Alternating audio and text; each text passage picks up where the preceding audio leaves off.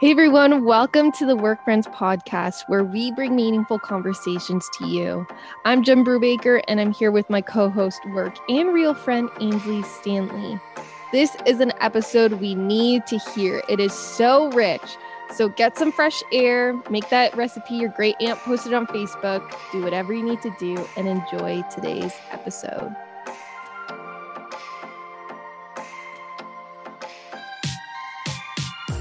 Today on the podcast, we are starting a two part conversation with our friend Kimberly White. Kim is a therapist and she's going to chat all about how we can care for others well. This is such a timely conversation in the midst of a pandemic where people are really struggling, as well as a great addition to our current series where we're chatting all about being good stewards of our health and practical ways we can care for ourselves and others. It is honestly a fantastic conversation, so enjoy. Okay, so Kim, tell us about you, what you do for work, what makes Kim Kim. Yeah, that's a great question. Um, I think something that is really important to who I am, um, maybe not totally important, but valuable, is that I am actually, I was born and raised in New York. Um, and so sometimes when I talk to people or I kind of analyze my personality, I think, well, I am a native New Yorker. So when I'm doing different things in psychotherapy or as a professor, um, there will be like this New Yorker that sometimes comes out. And I have had to um, own that and accept that and kind of learn to love it. Um, I do love being from New York and I have really missed home during this season. Um, and so that that's something that I'm really proud of as being from New York and where I grew up. I did not think that I would ever end up in Canada. I went to school here. I did my undergrad at Emmanuel Bible College. And while I was there, people kept telling me that I would end up in Canada one day, that God would keep me here. And I told them to never curse me in such a way like that.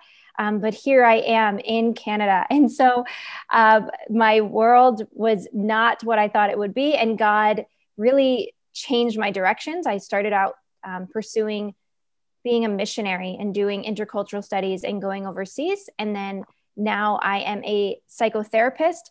Um, and so I work with By Peaceful Waters and do counseling um, for individuals, couples, youth, children, kind of you name it. Living in a rural area means that it's kind of the whole range of things. It's not just one thing, but you're doing a lot of different things because you're rural, you're in a rural community. And so there's lots of needs. And so that's been really um, an incredible experience. And then from that, uh, I had someone reach out to me once and say, you know, you're a psychotherapist, you have a background in theology. Would you ever be interested in teaching a, a Bible college course? And I thought, oh my goodness, that would be amazing. Um, and so now I'm a professor. I oversee the counseling department at Emmanuel Bible College and love that. And I get to integrate the two worlds. Um, the psychotherapy part of me gets to do the clinical aspect, and I don't get to have the same relationship with my clients.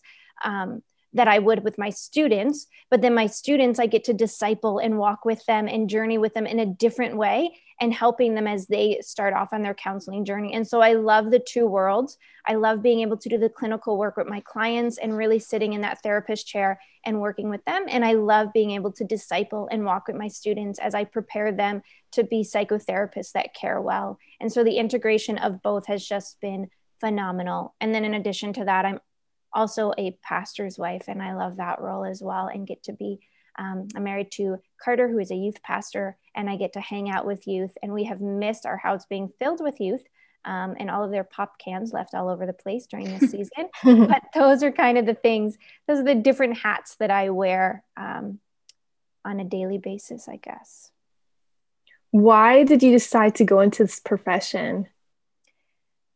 That's a great question. And that is a story. Um, I'm a story person. I live stories, and that is a story in of itself. I grew up going to a camp.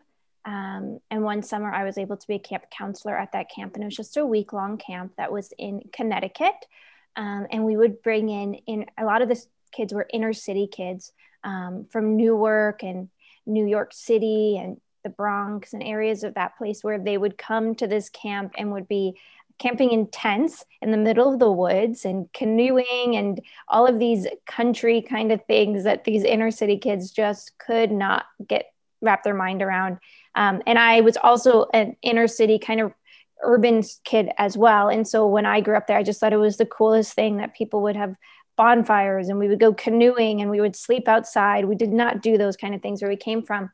And so I was really excited to be able to kind of be a counselor um, this one week. It was my first year being a counselor. And there was a girl in my cabin who, um, who had a sister that was older than her. And anytime we would see that sister, the girl in my cabin who was younger would actually like attack her. Like not just like a little pat on the shoulder, but would like one time like pushed her down the hill and her sister like tumbled all the way down. And I was like, what in the world? And the, the worst part was that when the sister got up, would just like beat her younger sister for doing that. And I mean, civil, sibling rivalry. I'm a younger sister, so I get it, like wanting your sister's attention, but this was a little bit extreme. And so I pulled the camper aside one day and was like, okay, what is going on here? Like, you see your sister and you don't just like tap her, you like punch her in the head or like kick her in the shin. And she was like, I don't know what you mean. And I was like, you know, this is, that's kind of violent. And it began, this young girl began to tell me this story of how um, she was in foster care now, but she had grown up with a mom who was extremely violent. And that was in this young girl's mind. She was about nine years old. She had just interpreted that to mean that's what love looked like that if somebody loved you, because moms are supposed to love you, moms love you, it's what they do. She'd had heard that all the time. And if mom loved her and mom treated her like that, then that must be how she should show her sister that she loved her as well. And it was just this really, um, just sad, un- just really terribly sad situation. And this girl had such a distorted view of what love looked like. But then to say to her, well, that's not what love looked like, like that's not how you show people you love them, was then brought her to the question of, well, what about my mom? Does my mom love me? Because that's how mom always treated us. And I was this, I was probably 18 or 19 at the point and just was beside myself. I was like, I don't know how to tell this girl, like, well, yeah, your mom did love you, but I mean, she shouldn't have hit you. And, you know, and so I was just grappling with it and ended up like the chaplain of the camp came over and one of the nurses came over and there was a guy there, a counselor who was a professional count, counselor, therapist. And he came and sat with the girl. And, and I thought, I want to work with girls like this in the future. Like my heart just broke for her. And the fact that I didn't know how to go further with her, that I just felt hopeless. Like i was like i don't i don't know what to say to you. Made me realize i was like laying in my tent that night and i was like i need to get trained. I need to have skills. Like i want to be a social worker was kind of the word that came to mind at my at that point. And i said and i want to work with young girls like this and their families and help them find hope and healing and and redefine love in a way that's healthy so that that little girl doesn't grow up and show love to other people in this distorted broken way that she's received it. And so that was when the first time that i kind of thought you know what? I want to do this more. And um, and i was probably in i was already in school and i was already doing intercultural pieces. And so i thought that i would work in that intercultural setting with young girls in that way. Um, and it wasn't until later on that I realized even my undergrad wasn't sufficient, that I needed to go on for further education uh, to pursue uh, a master's degree in counseling so that I could really sit with um, sit with people who have gone through a lot of brokenness and help them find understanding and hope and purpose in the midst of their stories. And so that's really what drew me into this profession. I love that. Um, what a cool story, and just to see uh, younger Kim's heart. Um, and we're going to talk a little bit more today about kind of how to um, care for people well. Now, obviously, not everyone who listens to this is going to be a therapist doing, you know, counseling for people, but um, you know, we're surrounded all the time by people who are struggling with all kinds of things, whether big or small. Um, so, uh, as we think about this idea of caring well for people, can you talk a little bit about healthy boundaries and what those could be, uh, why they're important, maybe a little bit about what the Bible says about this? Yeah, boundaries are such it's such an important topic. And and i think boundaries sometimes get a bad rap in the sense that people are like oh boundaries boundaries. It means that i can't like care for anyone or help anyone with anything or um, or people will say to me well they put up boundaries and now i can't even talk to them anymore. And so and and that's an important thing. And i think that when our boundaries oftentimes when we've had a lack of boundaries, that's when we get to setting these really rigid, really strict boundaries with people that can sometimes be really hurtful. I've I've walked with people who um, you know others have promised them that they're going to be there for them. They're going to help them like they're going to take care of them. And then they take on all of these things that that person should never have promised. Those expectations were never legitimate or obtainable right? And then when it gets to the place where that person feels burnt out because that happens then they say you know what? I you can't call me anymore. You can't text me. Like if i want to talk to you i'll reach out. But oftentimes rigid really rigid strict boundaries are come from a place of us actually have been too like porous before and just absorbing everything kind of like a sponge. And so once we can't handle anymore we put in rigid boundaries. And so learning how to set healthy boundaries from the beginning um, helps us not get to this place where we're now shunning people or telling people that they're too much to handle but we can actually care for them well and care for ourselves. An example I often use is um, if somebody were to call me up and said that they have lice and they wanted me to come over and help them de-louse their hair, I would say yes. Like, I'm not going to, you know, I mean, I'm not petrified of lice, but if someone is, this might not be a good example for you, but I would say yes, but I would not go over there with my hair down and like put my hair near their hair as I'm delousing them. Not a chance. I'm going to put my hair up in like the top knottest top knot you could ever have. I'm going to hairspray the living daylights out of it because lice do not like greasy hair. They like clean hair.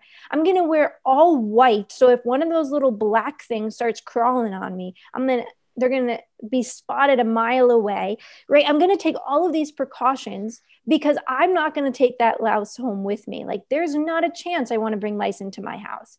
But for some reason, when we're caring for people and it's emotional pain, it's like we sit down next to them and if their emotional pain was lice we just put our heads next to theirs and we take it on. And we think that somehow us taking home the lice with us is going to help them feel better. Us taking that pain home with us is going to make them feel better.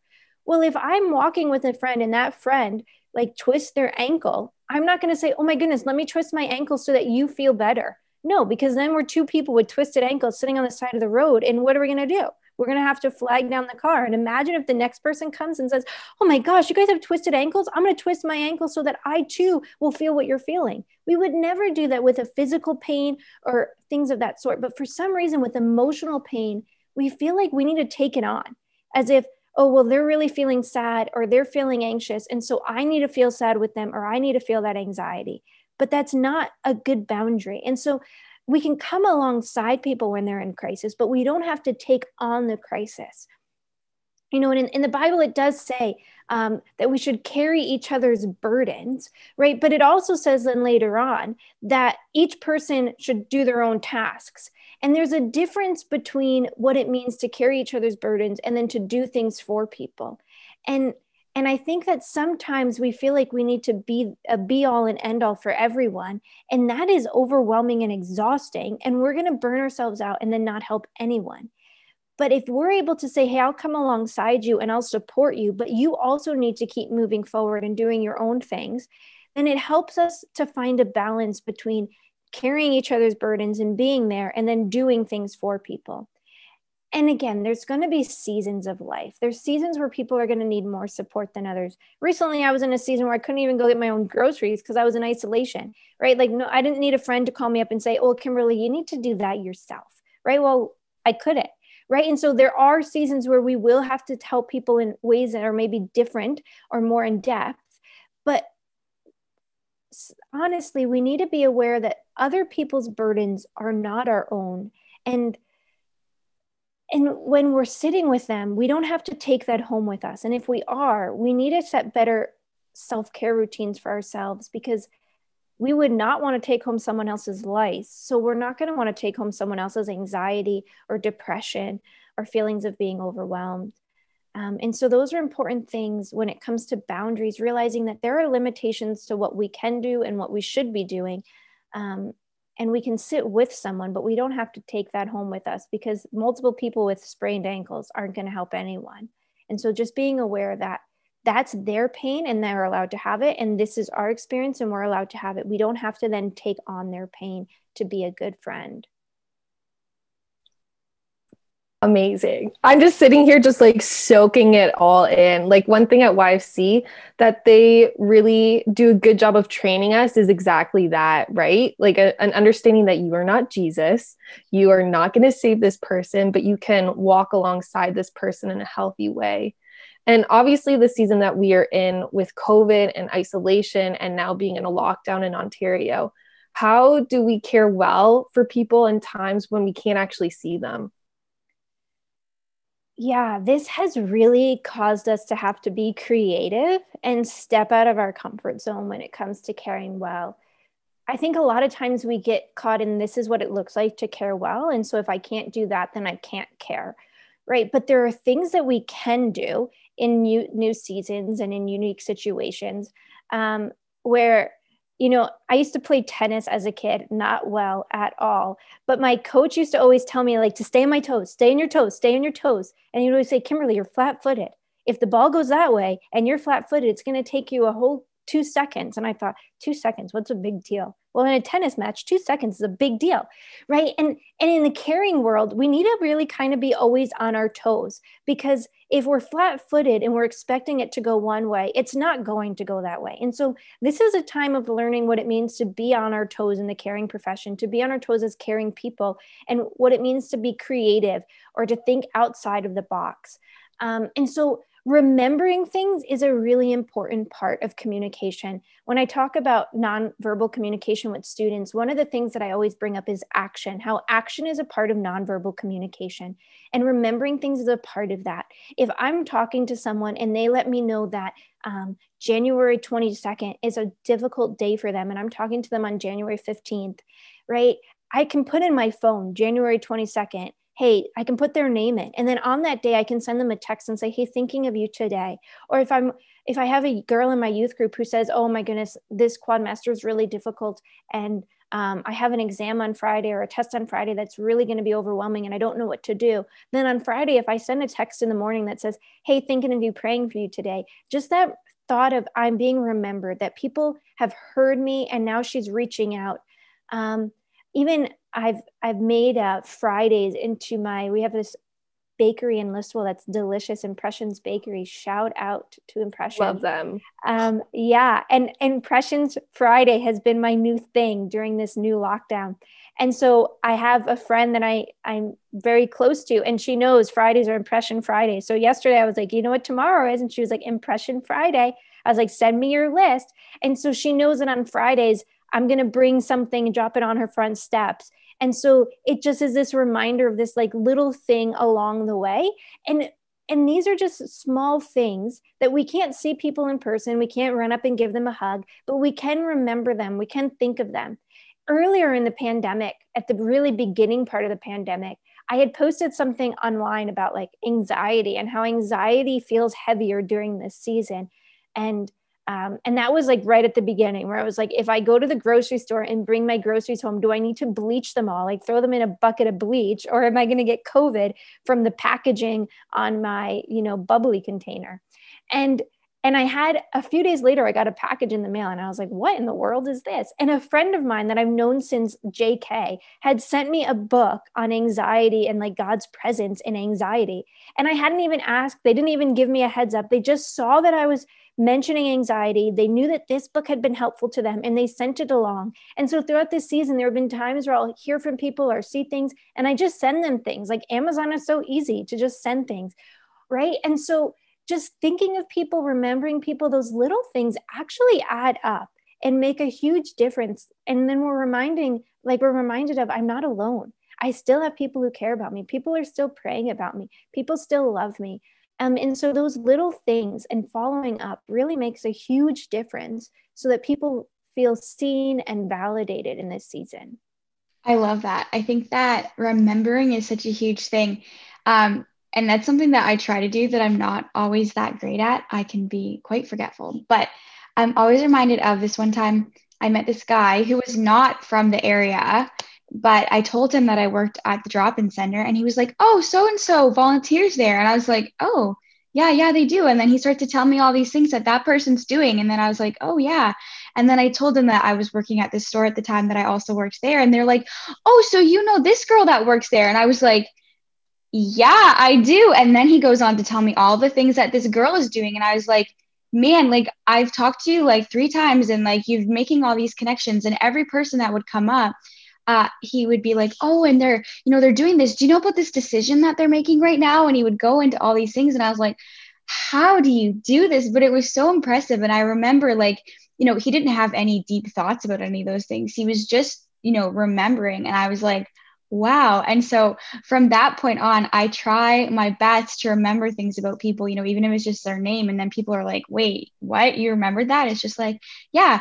And it's hard. So it definitely takes intention to remember those things. But I think that it's a really powerful tool that um, I learned because someone did it to me. And I was so impressed that I wanted to be mm. just like them. But I think that's really cool. Um, what's important to know about ourselves before we walk with someone through a difficult season?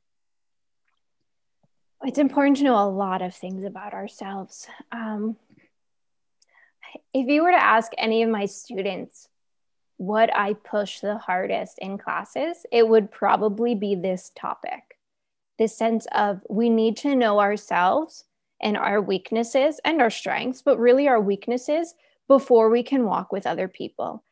There is such an importance of knowing our own journeys and where we've come from before we're engaging with others. And and what I mean by that is even the stories we have of what are okay emotions to feel and what aren't. Um, because if I was raised in a place where there was no room for anger, if I was raised in a household where if anger showed up, I was sent to my room until anger was gone, then if I'm walking with someone who's feeling angry about things, I'm going to shut them down because I'm not okay with anger. And I probably am not going to know it cognitively, right? It's going to be this unconscious conscious thing that I'm going to push because I don't feel comfortable with anger. I'm not going to let someone else. But if anyone's lived through 2020, there have been justifiable reasons to feel anger at times, right? I mean, anger is not a bad emotion, it gets a bad rap. Um, in the counseling world, we kind of call it a secondary emotion. Anger often shows up because of other things, other vulnerability, brokenness, sadness, rejection. Anger shows up almost as a like big brother, big sister kind of fighting. I'm going to fight for the pieces of me that feel vulnerable or sad or broken. And so if we have been raised in a mindset of anger is bad, then when we see it, we're going to shut it down. But really, what we're doing is we're shutting down the ability to then go even deeper and see what's underneath the anger. And so knowing our own emotions, knowing our own experiences of emotions, knowing our own weaknesses helps us realize that sometimes we're not going to be able to go as far with people as we want to go because of our own limitations or barriers. And then when that happens, we're going to blame it on the other person because oh well they're not changing enough or they haven't gone they haven't done enough but really it's our own barriers that we can't even see that are preventing us from taking that next step with someone. And so we need to know our own our own self we need to know um, you know our history where we've come from. I think of Pete Scazzero who does the emotionally healthy discipleship program and he makes like he goes through churches with churches through these genograms of their family histories and looks at patterns and um, values and just like things that are showing up throughout different generations. And he says these are things that are in you that when you're walking as a disciple making person are going to come out. And I love how he's really broken that down because our past is going to influence the filters and the lens we view the future through, whether or not we want to acknowledge it or not. And so when we dismiss it or we pretend like that doesn't matter, we just don't even go there, it limits our ability to go further with people and step into uncomfortable places where we might not have felt safe with that you know, if questioning God is something that you were taught is not okay, and then you're coming alongside a teenager who's questioning God, which I mean, a lot of teenagers have lots of really great questions about God, and you're coming alongside that person, and there are these questions about God, you might not feel safe to go there with them because you never were told that that was okay. And so, all of these things actually dictate our ability to sit with people in the muck, in the mud of their lives, because we don't feel comfortable. But if we're not aware that it's our own discomfort, we'll blame it on the people that are around us and tell them that they're doing something wrong or they're they're not a good enough Christian or they don't love God enough or they don't have their emotions under control. But really it's our own stuff. And so knowing our own stuff doesn't get it out of the way because our own stuff's always going to show up. But when it shows up, we can go, oh, this is my stuff. This isn't their stuff. I can't put this on them. This is actually me. So I'm going to make a mental note of this and I'm going to call my mentor. I'm going to call my friend or I'm going to call someone that I'm journeying with and I'm going to chat this through with them afterwards while I also create space for this person to go through their own things. And so, again, that gives us the ability to differentiate what's my own stuff that comes up when we're journeying with people and what's someone else's stuff because if we're not aware of what our own stuff is it often gets muddled together and then we're blaming things on someone else that's actually our own stuff that the other person has no control over. This is not in the script. I said i was sticking to it but we're veering off a little bit. Um, in light of that for somebody who's hearing this for the first time practically speaking how would you encourage them to get to know themselves better? Yeah that's a fabulous question because unfortunately, if you were to ask people on a scale of one to 10, how self aware are you? I think a majority of people would say eight, nine, or 10, even though they might be a two. And so self awareness is just something we think we are because we've lived with ourselves. We feel like we know ourselves, we know our stuff. But then, if you were to ask a bunch of people who just recently got married how self aware their new spouse was, they might give them a really low grade, right? Because you're like, wow, this person does not know their stuff at all. Like they don't even know what they're doing. And and so relationships is a really great place to learn and to gain self awareness. And I don't mean relationships where people kind of um, pamper us or make us feel good about ourselves, if you don't have people in your life who have asked you hard questions or who are willing to point things out, then the relationship you have is actually not going to be helpful for self awareness.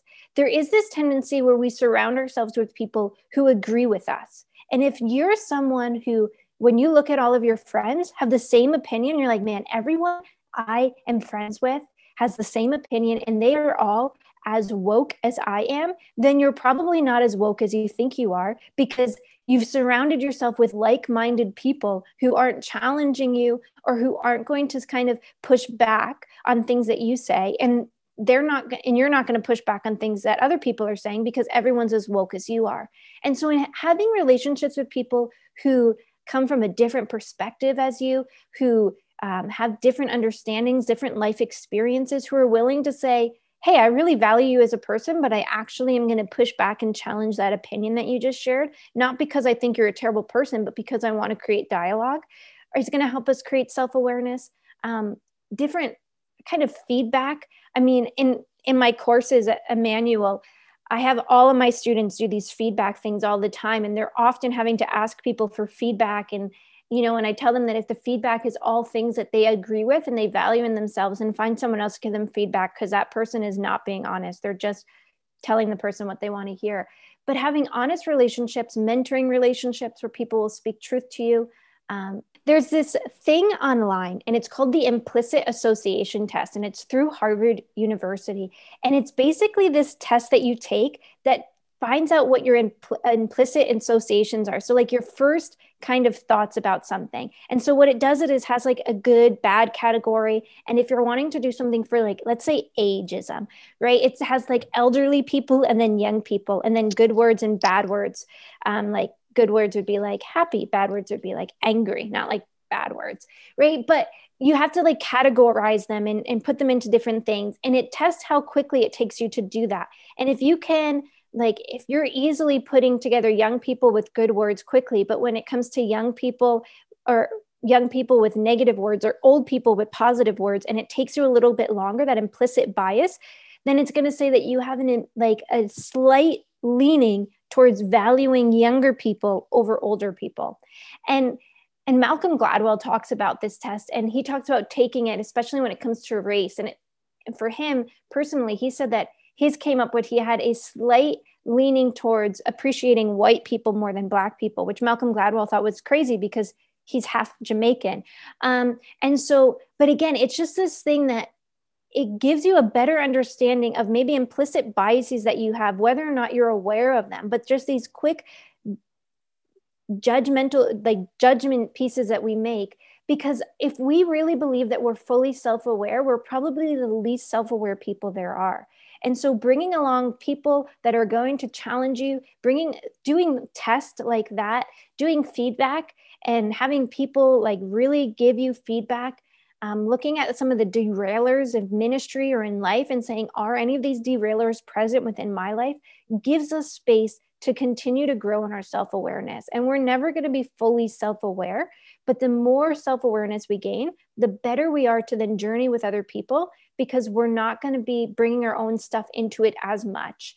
Um, and I think a really good sign of someone who is becoming more self aware is someone who's able to acknowledge errors and mistakes if we struggle to admit mistakes or to not apologize, um, and when I mean apologize, I mean not apologize to avoid mis- to avoid punishment. Sometimes we apologize because we don't want a punishment. We don't want to have to do something or a chore, make restitution, and not apologizing so that we get something out of it. Sometimes we apologize so that people will be our friend again, or that you know um, we won't lose our reputation, whatever that means. I mean apologizing because we acknowledge that we have harmed someone else and we want to fully own that if we're able to do that, it means that we're becoming more self aware because we're able to realize this isn't about me, it's about this other person. But when that defensiveness shows up, when we kind of, um, you know, buck at the thought of having to own our own stuff, it shows that there's still this weakness of self awareness because we're still struggling to feel like we can understand ourselves and we're aware of ourselves and that doesn't define who we are but we're still kind of feeling like no this is a definition of who i am and i'm not that person. And and it's just this sign that there's probably something underlying that's not healthy. And so things like the implicit association test through harvard online it's a totally free test um, or good healthy relationships or people who have different opinions than you are surrounding you and speaking into your life all of those things are really great places to start. Again i'm just soaking this all in. I'm just like sitting on the edge of my seat like listening. Um switching gears a little bit what do you now know that you wish you had known when you were younger? When i was younger it would often be said if somebody was battling anxiety it would people would say oh they're an anxious person or they're a depressed person or they're a mentally ill person and as a young girl, I thought, oh my gosh, I never want to become an anxious person because if I'm an anxious person, then I'm bound by anxiety.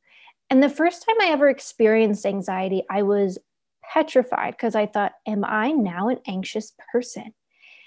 And as I've grown and as I've studied anxiety and I've worked with people, I realize that our identity is not the mental health situation we're in at that time or the the emotional experience.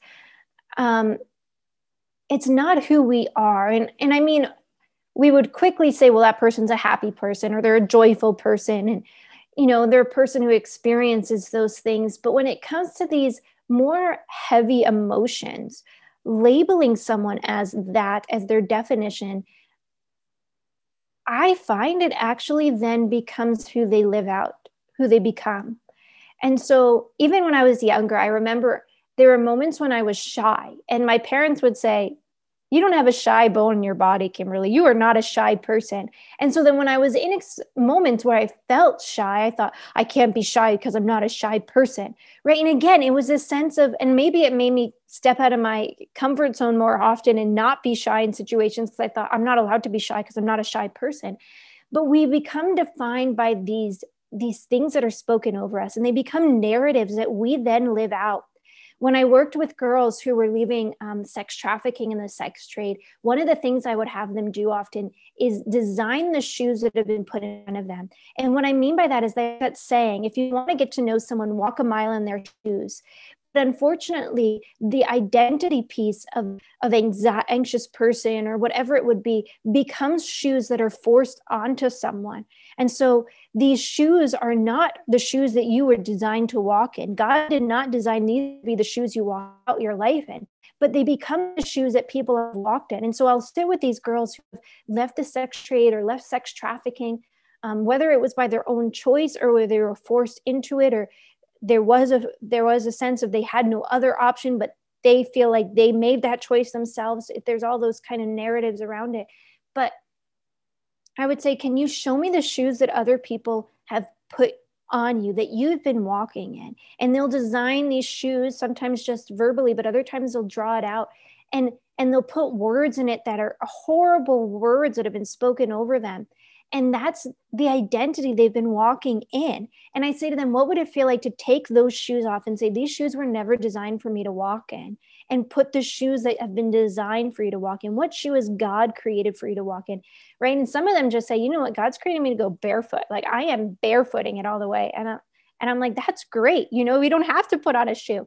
But when we speak things over people like, oh, well, she's an anxious person, then we begin to kind of create these shoes of anxiety and say, you have to walk in this. Well, you're an anxious person, so you need to walk in this shoe.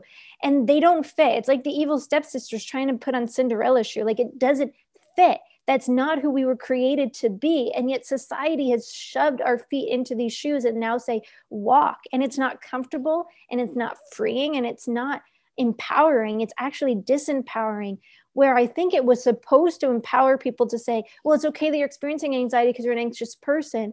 But instead, it's kind of backfired. And now we feel stuck in those identity pieces. And so if I could go back, I think I would tell my younger self, you know, if you have moments of anxiety, that's totally okay. It doesn't mean that you're an anxious person. It means you're a person experiencing anxiety and you're a person battling it. And it's not within you because if it's who I am, battling it is just battling myself, which causes us to feel like we can't. How can I fight something that's within me? But it's something outside of me that's impacting me, then it gives me permission to fight back and to invite others into my experience and fight back with me. And so that was something that um, think I know that I wish my younger self would have known because then I wouldn't have internalized so many of those things and thought that was my definition of who I was and my identity. But I could have known my identity is who I am in Christ, where all of these other things are struggles that I'm facing, which are totally legitimate and valid and okay to experience, but they don't have to become who I am or my definition. And so that's something that I think was really um, really just kind of blew my mind when I began to wrap my mind around that. And as I journey with others, it's something that has really been a, been a place of freedom for people to say, oh my goodness, just because I'm battling anxiety doesn't mean I'm an anxious person or I'm doomed to this for the rest of my life. Um, but actually, I can be a person who's experiencing this and I can fight back and have freedom to be in this moment and also to not be in it in the future. Well, that was the amazing first part of our two part conversation with Kimberly White. We hope that you enjoyed it as much as we did. Make sure that you're subscribed on whichever podcast platform you are listening on so that you don't miss next week's episode as well as upcoming episodes, which we release every single Monday.